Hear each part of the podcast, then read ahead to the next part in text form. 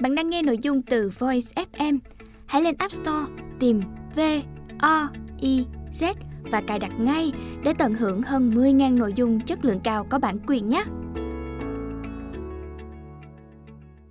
Chương 1 Thành phố Skopje Trước đây, thành phố Skopje thuộc Macedonia là một phần của Albania và là một trung tâm thương mại sầm uất đầu thế kỷ 20, nằm bên bờ thượng lưu sông Vada. Skopje cao hơn mực nước biển hơn 240 mét.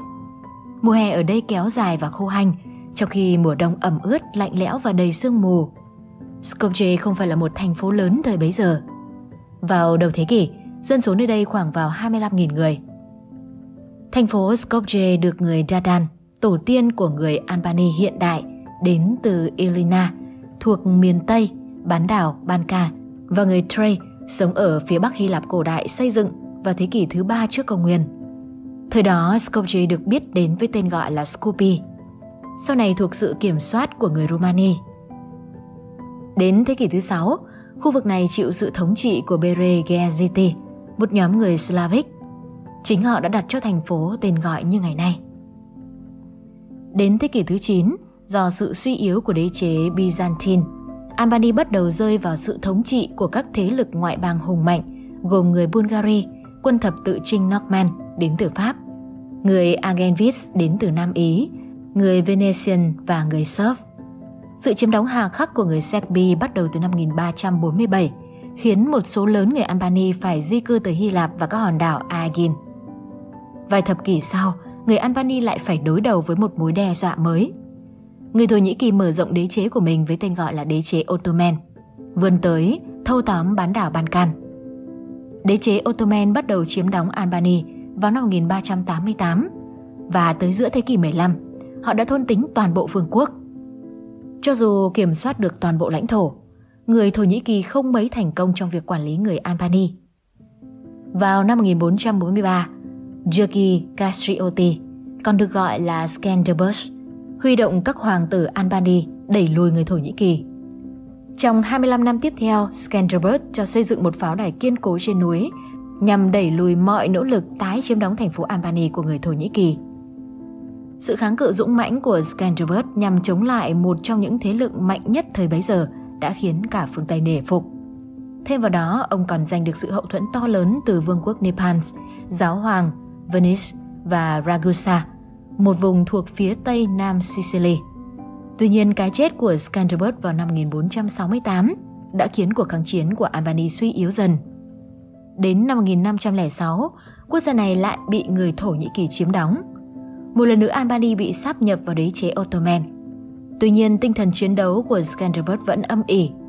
Người dân Albany vẫn kiên định giữ gìn bản sắc, duy trì ý thức độc lập. Đó cũng chính là nguồn cổ vũ tinh thần lớn lao giúp họ nỗ lực đấu tranh không ngừng cho sự thống nhất và độc lập đất nước. Một dân tộc bị lãng quên Thổ Nhĩ Kỳ đã thiết lập sự thống trị đối với người Albany cùng lúc với sự bắt đầu thời kỳ phục hưng tại Ý. Sự thống trị của Thổ Nhĩ Kỳ tại bán đảo Balkan khiến cho khu vực này bị cô lập, không có điều kiện tiếp xúc, trao đổi với Tây Âu. Do đó, Albany đã không có cơ hội tham gia hoặc hưởng lợi ích từ những thành tựu thời phục hưng. Không những thế, sự thống trị của Thổ Nhĩ Kỳ còn khiến đời sống người dân nơi đây hết sức khổ cực. Kinh tế, thương mại cũng như nghệ thuật và văn hóa đều bị tàn phá nặng nề. Để thoát khỏi sự đàn áp, khoảng 1 phần tư dân số Albany đã trốn tới miền nam nước Ý, Sicily và phía bắc bờ biển Dalmatia. Vô số những người ở lại phải cải đạo theo Hồi giáo, quốc giáo của đế chế Ottoman. Mặc dù thống trị Albany hơn 400 năm, nhưng Thổ Nhĩ Kỳ vẫn thất bại trong việc mở rộng quyền lực trên khắp lãnh thổ. Tại các cao nguyên, người Thổ chỉ xây dựng được một chính quyền danh nghĩa. Nằm ngoài vùng kiểm soát của quân đội và chính phủ, người Albany trên cao nguyên không chịu đóng thuế, không phục vụ quân đội và không hàng phục. Họ chỉ nhượng bộ Thổ Nhĩ Kỳ bằng một khoản nộp hàng năm cho Constantinople. Ngay cả những người Albany nằm dưới sự thống trị của người Thổ Nhĩ Kỳ cũng chứng tỏ rằng họ không dễ bị kiểm soát. Một lần nữa họ lại nổi dậy chống lại quân xâm lược. Nhằm lung lạc ý chí đấu tranh dưới sự dẫn dắt của tinh thần Kitô giáo cũng như khát vọng độc lập của người Albany, Thổ Nhĩ Kỳ đã đề ra kế hoạch cải đạo, buộc người Albany theo đạo hồi. Đến cuối thế kỷ 17, khoảng 2 phần 3 dân số Albany đã theo đạo hồi. Cũng giống như những người từng cải đạo theo Thiên Chúa giáo trước đây, những người này theo đạo hồi không phải xuất phát từ niềm xác tín tôn giáo, mà chỉ để thoát khỏi tình trạng bạo lực và bóc lột của chính quyền đối với người Kitô giáo. Một ví dụ cụ thể là những người từ chối cải đạo sẽ phải đóng một loại thuế nặng nề, trong khi người Hồi giáo thì được miễn. Chính kế hoạch Hồi giáo hóa đã khiến sự dạn nứt tôn giáo trong xã hội Albany hình thành từ thời Trung Cổ ngày càng trở nên nặng nề. Những gì còn sót lại của sự chia rẽ tôn giáo này tiếp tục tồn tại đến thế kỷ 19, khi những nhà lãnh đạo của phong trào thống nhất Albany dùng khẩu hiệu Tôn giáo của Albany là Albany giáo để vượt qua rào cản tôn giáo và xây dựng một tinh thần thống nhất. Đến giữa thế kỷ 19, đế chế Ottoman suy yếu, Thổ Nhĩ Kỳ lúc này bị xem như con bệnh của châu Âu và gặp khó khăn trong việc kiểm soát các lãnh thổ chiếm đóng. Nhận thấy đây là cơ hội thoát khỏi ách thống trị của đế chế Ottoman, người Albany cùng với các dân tộc khác trên bán đảo Ban Can đã tìm cách giành độc lập. Năm 1878, giới lãnh đạo phong trào độc lập Albany đã gặp nhau tại Prison, một thành phố thuộc Kosovo, để thành lập Liên minh Prison của Albany. Liên minh đề ra hai mục tiêu chính. Mục tiêu thứ nhất là thống nhất Albany, đang bị Thổ Nhĩ Kỳ chia rẽ thành bốn vùng Kosovo, Kodra, Monaster và Janina. Lúc đầu Liên minh Prison không chủ trương giành độc lập cho Albany, mà chủ trương thành lập bốn bang tự trị thuộc đế chế Ottoman. Mục tiêu thứ hai, Liên minh phát động một phong trào đề cao văn hóa quốc gia Albany, làm nổi bật nét đặc trưng của ngôn ngữ, văn học, nghệ thuật và giáo dục của Albany. Mặc dù liên minh bị đàn áp vào năm 1881, nhưng tinh thần yêu nước vẫn không ngừng sôi sục. Được liên minh truyền cảm hứng, năm 1908, giới lãnh đạo Albany đã họp tại Monastir để xây dựng hệ thống quốc ngữ cho dân tộc mình, chủ yếu là dựa vào hệ chữ cái Latin. Hệ thống chữ cái này thay thế cho một vài chữ khác bao gồm chữ Ả Rập và chữ Hy Lạp, rồi được đưa vào sử dụng. Không ai có thể xem thường giá trị quốc ngữ Albany trong phong trào giành lại độc lập và bản sắc dân tộc của Albany. Để dập tắt hoàn toàn phong trào, giới cầm quyền Thổ Nhĩ Kỳ hứa hẹn cải tổ chính quyền của họ ở Albany và dành nhiều quyền hơn cho người Albany, như cho họ tự quyết định những vấn đề địa phương. Tuy nhiên vào năm 1908, cùng năm người Albany xây dựng hệ thống chữ quốc ngữ của riêng mình. Một tổ chức với tên gọi Thanh niên Thổ Nhĩ Kỳ với quyết tâm hiện đại hóa và tăng cường sức mạnh của đế quốc đã chiếm đoạt chính quyền và lờ đi những lời hứa với người dân Albany. Tức giận trước việc làm ấy, người Albany đã nổi dậy và vào năm 1912, họ buộc Thổ Nhĩ Kỳ phải chấp nhận trao cho mình những quyền lợi gần như độc lập. Nhận thức được triển vọng độc lập của Albany, các dân tộc láng giềng tại Balkan vốn đã chuẩn bị kỹ kế hoạch chia cắt lãnh thổ, chính thức tuyên bố chiến tranh với Thổ Nhĩ Kỳ vào tháng 10 năm 1912.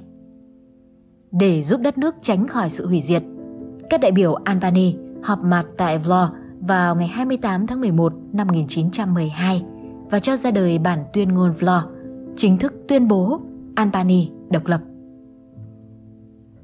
Ngay giữa sự hỗn loạn về các mâu thuẫn sắc tộc, quốc gia và tôn giáo, một đứa trẻ đã ra đời tại Skopje. Để rồi một ngày kia, đứa trẻ ấy đã vượt qua tất cả những khác biệt này để thực hiện công việc được Chúa giao phó nơi trần gian.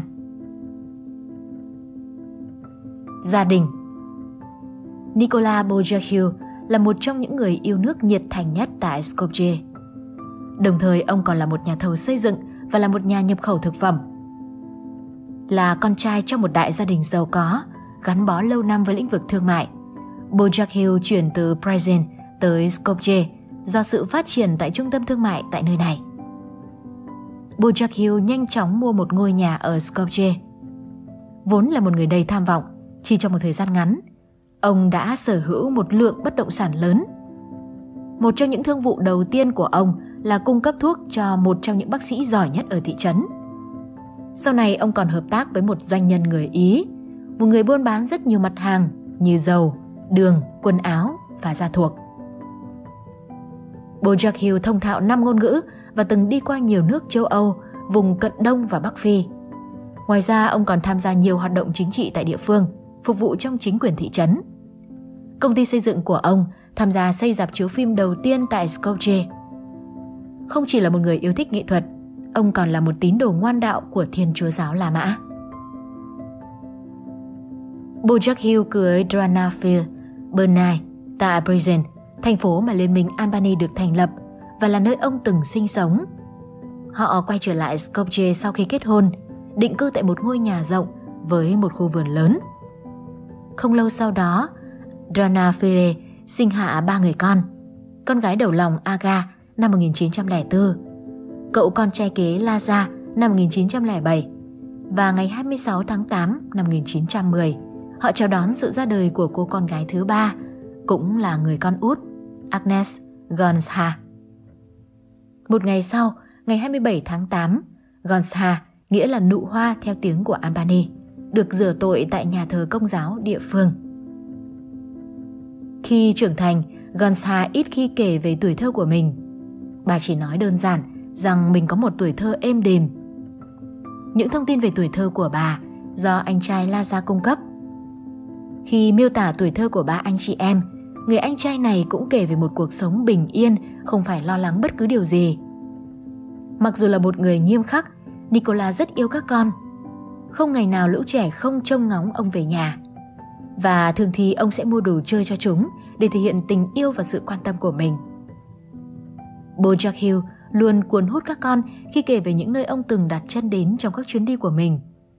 Gia đình Bojack Hill thường có rất nhiều khách ghé thăm, hoặc để bàn chuyện kinh doanh, hoặc bàn chuyện chính trị.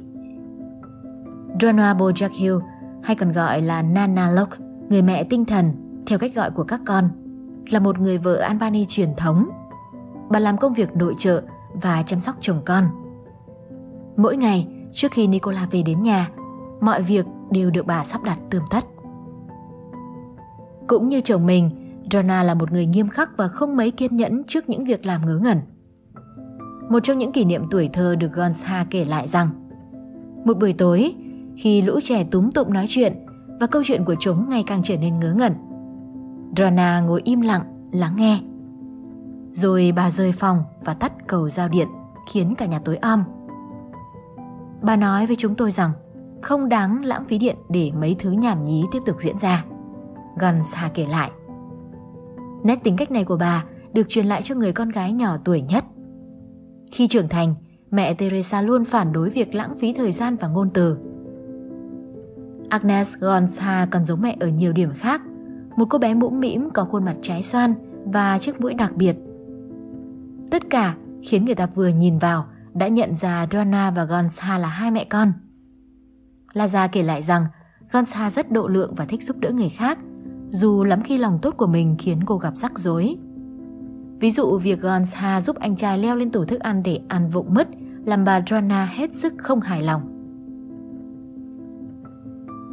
Niềm tin và tổ quốc Tất cả những người con trong gia đình Bojack Hill đều sớm thấm nhuần tư tưởng, niềm tin vào tổ quốc.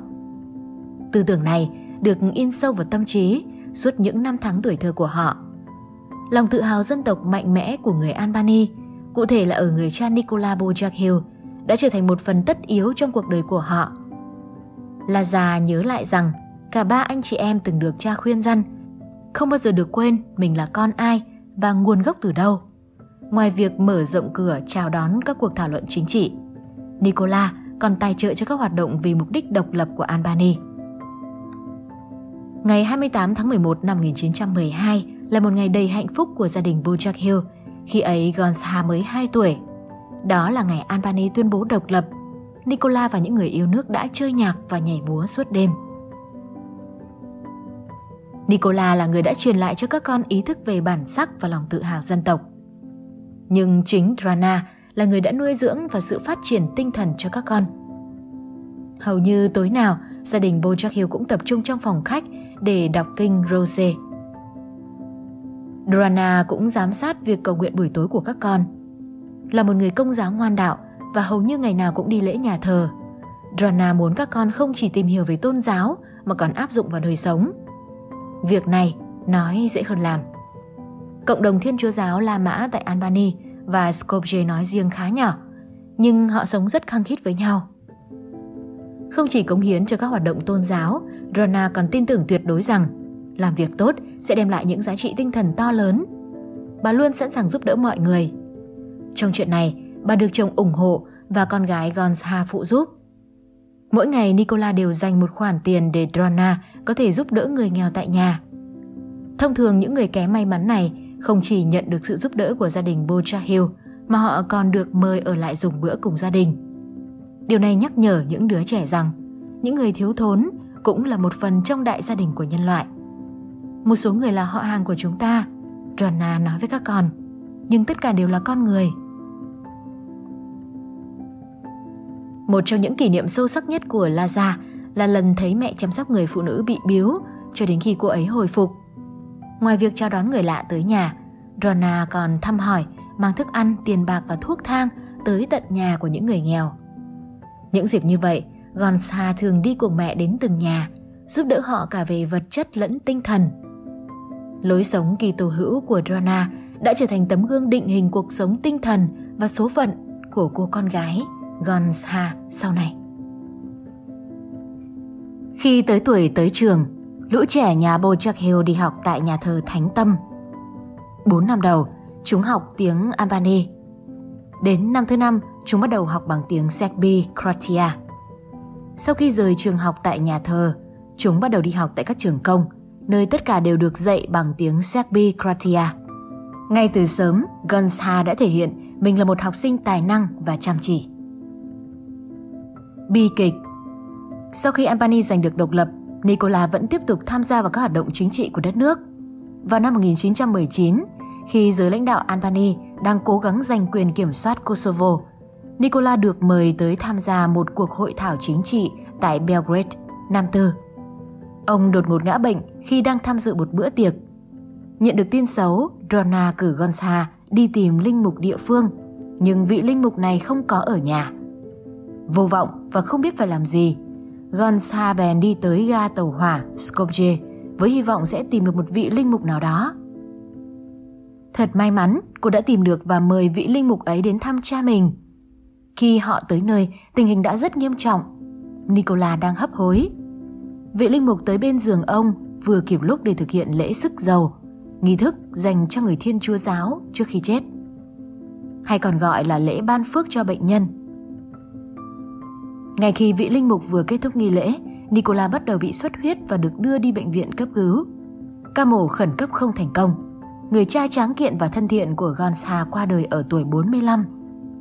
Các bác sĩ và gia đình nghi ông bị các kẻ thù chính trị đầu độc, nhưng họ không tìm ra được bằng chứng. Cuộc sống của gia đình Bonjak đột ngột thay đổi chỉ trong vòng một đêm.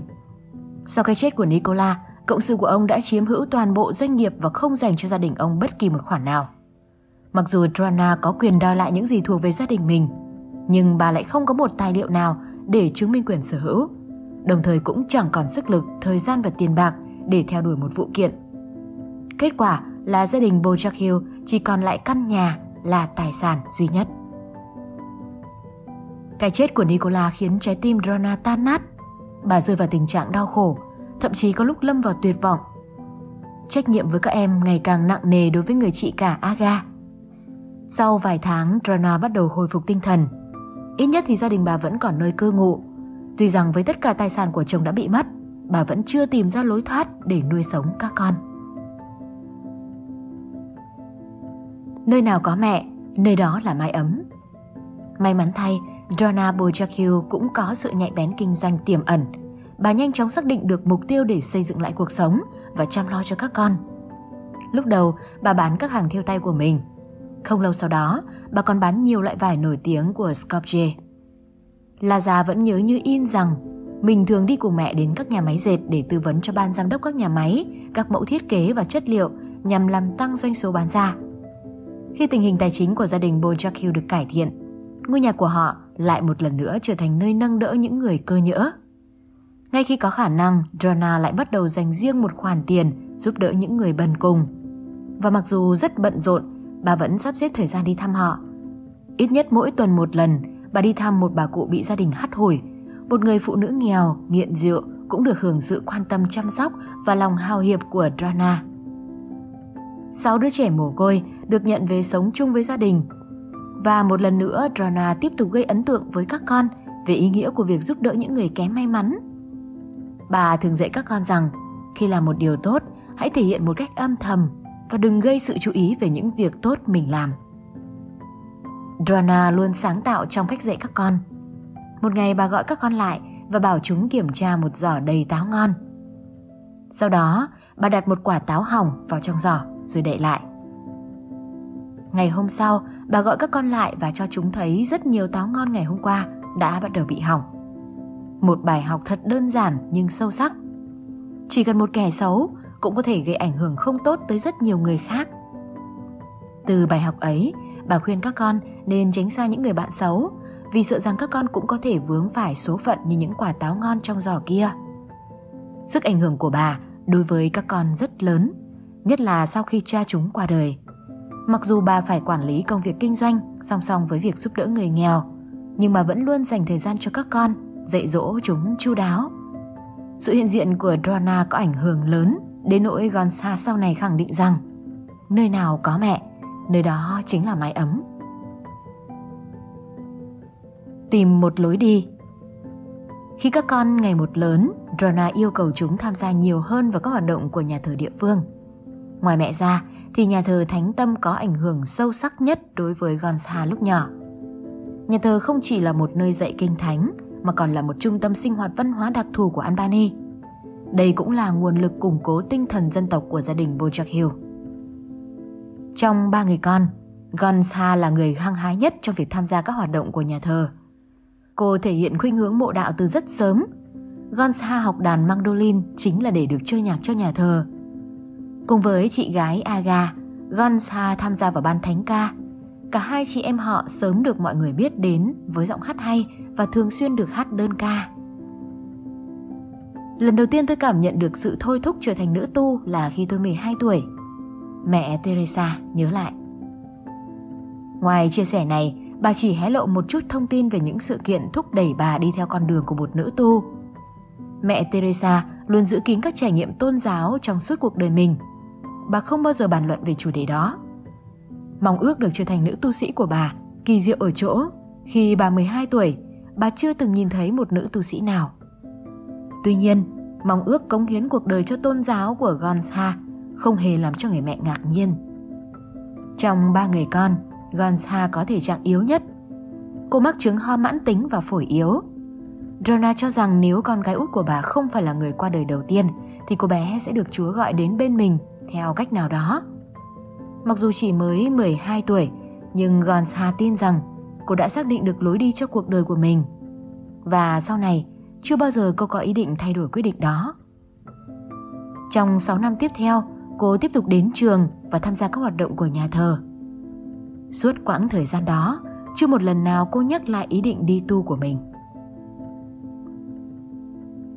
Cha Jambrekovic Cha Franjo Jambrekovic, một linh mục dòng tên từ Croatia, đến với giáo sứ Thánh Tâm vào năm 1925. Sự hiện diện của ông đã tạo nên một ảnh hưởng sâu sắc đối với Gonza. Thành lập thư viện của giáo sứ là một trong nhiều ý tưởng được cha Jambrekovic thực hiện thành công. Gonza thường xuyên đến thư viện này và vùi đầu đọc sách trong nhiều giờ đồng hồ liền. Cha Jambrekovic còn thiết lập chi nhánh của Hội Thiếu niên Thiên Chúa Giáo Mary, một tổ chức dành cho các bé gái do các linh mục dòng tên sáng lập. Và Gonza đã tham gia. Cuối cùng, cha Jambrekovic còn thành lập Hội Thanh Thiếu niên Thiên Chúa Giáo, chuyên tài trợ cho các cuộc diễu hành, các bữa tiệc, các buổi hòa nhạc và các hoạt động dã ngoại của thanh thiếu niên trong giáo xứ. Và điều quan trọng nhất đối với Gonza là cha Jambrekovic đã để lại những nỗ lực truyền giáo mà dòng tên đang thực hiện cho các con chiên giáo xứ Thánh Tâm nghe. Ông giải thích rằng vào năm 1924, một nhóm tu sĩ dòng tên người Nam Tư đã đến Bengal, Ấn Độ. Họ thường gửi về những lá thư đầy xúc động, mô tả điều kiện sống khủng khiếp của những người nghèo khổ bệnh tật nơi này. Cha Jambrekovic đã đọc một số lá thư cho những người quan tâm trong giáo xứ nghe. Thỉnh thoảng lại có một nhà truyền giáo tới giáo sư Thánh Tâm để bàn về công việc của dòng tên tại Ấn Độ và quyên góp tiền từ thiện. Cha Jambrekovic luôn nhiệt tình giúp đỡ và giới thiệu họ với mọi người. Gonsa cũng giúp đỡ bằng cách chỉ cho những em nhỏ biết vị trí Ấn Độ trên bản đồ thế giới. Kể từ khi cha Jambrekovic đến với giáo xứ, Gonsa năng nổ hơn cho việc tham gia các nhóm cầu nguyện và cầu nguyện nhiều hơn cho sự thành công của công cuộc truyền giáo. Cô khuyên một người họ hàng gửi số tiền tiết kiệm kiếm được từ việc dạy thêm đàn mandolin giúp đỡ những người nghèo tại Ấn Độ.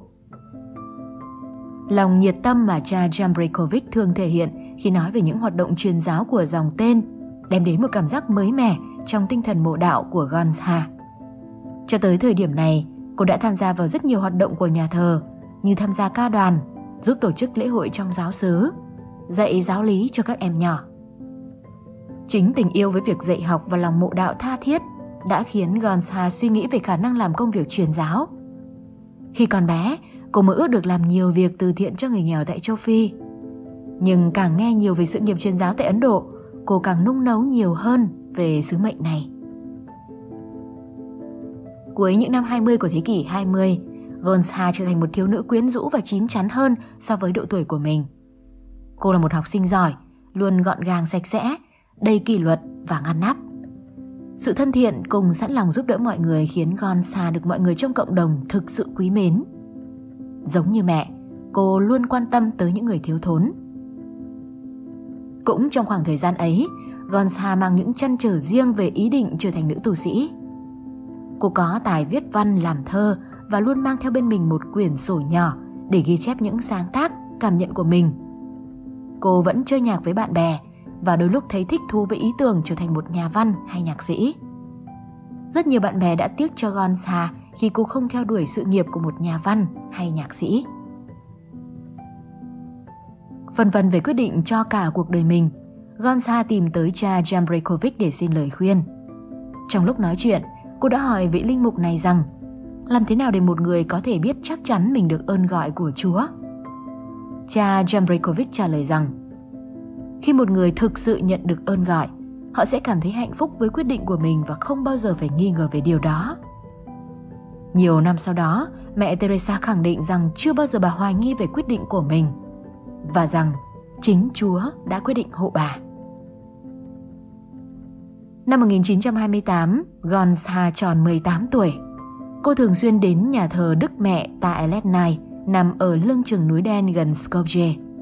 Tại đó cô cầu nguyện để có được sự dẫn dắt. Nơi này có ý nghĩa rất đặc biệt đối với Gonza. Một trong những sự kiện nổi bật của giáo xứ là cuộc hành hương tới đền thờ Đức Mẹ diễn ra hàng năm. Khi cha cô còn sống, gia đình cô thường có mặt đầy đủ trên một chiếc xe ngựa và hòa vào dòng người hành hương. Sau khi ông mất, mỗi năm mẹ cô hành hương đến đây hai lần. Một lần đi cùng với mọi người và lần còn lại bà đi bộ một mình. Gonza luôn háo hức mong chờ dịp này. Nhưng vì lý do sức khỏe, đôi khi Drona phải để cô ở nhà. Chính ở đền thờ Đức Mẹ, Gonza đã tìm ra được câu trả lời chắc chắn cho con đường sắp tới của mình. Một ngày nọ, Gonza trở về nhà sau chuyến viếng thăm ngôi đền. Cô báo với mẹ rằng cô quyết định sẽ trở thành nữ tu và do lòng nhiệt thành với công việc truyền giáo nên cô sẽ xin vào dòng nữ tu Loreto một chi nhánh Ireland của Học viện Đức Mẹ Đồng Trinh Maria. Cả ngày hôm ấy, Rona đã đóng cửa, một mình trong phòng. Hôm sau khi ra khỏi phòng, bà cầu nguyện và chúc phúc cho con gái. Đồng thời bà cũng nhắc nhở Gonza rằng khi đã chọn con đường tu hành thì cô phải hoàn toàn giao phó cuộc đời mình cho Chúa mà không nghi ngờ, không sợ hãi, không do dự và không hối tiếc. Tại thời điểm này, anh trai Laza của Gansha đã đi học xa nhà vài năm tại Áo trước khi gia nhập quân đội Albany với quân hàm thiếu úy. Khi nhận được tin về quyết định của em gái mình, Laza đã viết thư hỏi em xem liệu có chắc chắn hay không. Gansha trả lời, anh cảm thấy mình quan trọng khi phục vụ cho một ông vua của 2 triệu người. Còn em, em đang phục vụ cho vị vua của cả thế giới. Chẳng bao lâu sau, đến lúc Gonza phải rời nhà, khi cô tới Paris, mẹ bề trên của dòng nữ tu Loreto phỏng vấn để xem xét việc chấp nhận Gonza vào dòng. Vào ngày 15 tháng 8 năm 1928, ngày lễ Đức Mẹ hồn sắc lên trời, Gonza hành hương lần cuối tới đền thờ Đức Mẹ tại Letnice. Sau đó cô tham dự buổi hòa nhạc do hội tôn giáo địa phương tổ chức để chúc mừng và chụp ảnh cô. Tối hôm ấy, rất nhiều khách khứa tới nhà cô để chúc cô lên đường bình an. Rất nhiều bạn bè và họ hàng mua quà tặng cô. Và một trong những món quà cô yêu quý nhất là chiếc bút máy bằng vàng do một người họ hàng tặng. Ngày hôm sau, Gonza ra ga tàu hỏa Kopje để bắt đầu cuộc hành trình. Mẹ và chị gái đi tiễn cô tới tận thành phố Zagreb. Bạn bè của Gonza cũng tới tạm biệt cô. Từ cửa sổ toa tàu, Gonza đã bật khóc, vẫy khăn chào tạm biệt bạn bè. Tại Zagreb, ba mẹ con họ tận dụng tối đa thời gian còn được ở bên nhau. Và cuối cùng vào ngày 8 tháng 10, Gonza lên tàu đi Paris với một người phụ nữ trẻ tên là Betika Kanik, cũng đang mong gia nhập dòng nữ tu Loreto. Mẹ và chị gái của cô trở về Skopje. Gonza ôm hôn tạm biệt mẹ mà không biết rằng đó là lần cuối cùng hai mẹ con cô còn gặp nhau.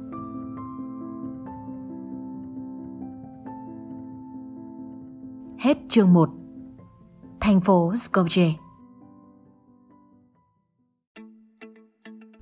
Bạn đang nghe nội dung từ Voice FM. Hãy lên App Store tìm V O I Z và cài đặt ngay để tận hưởng hơn 10.000 nội dung chất lượng cao có bản quyền nhé.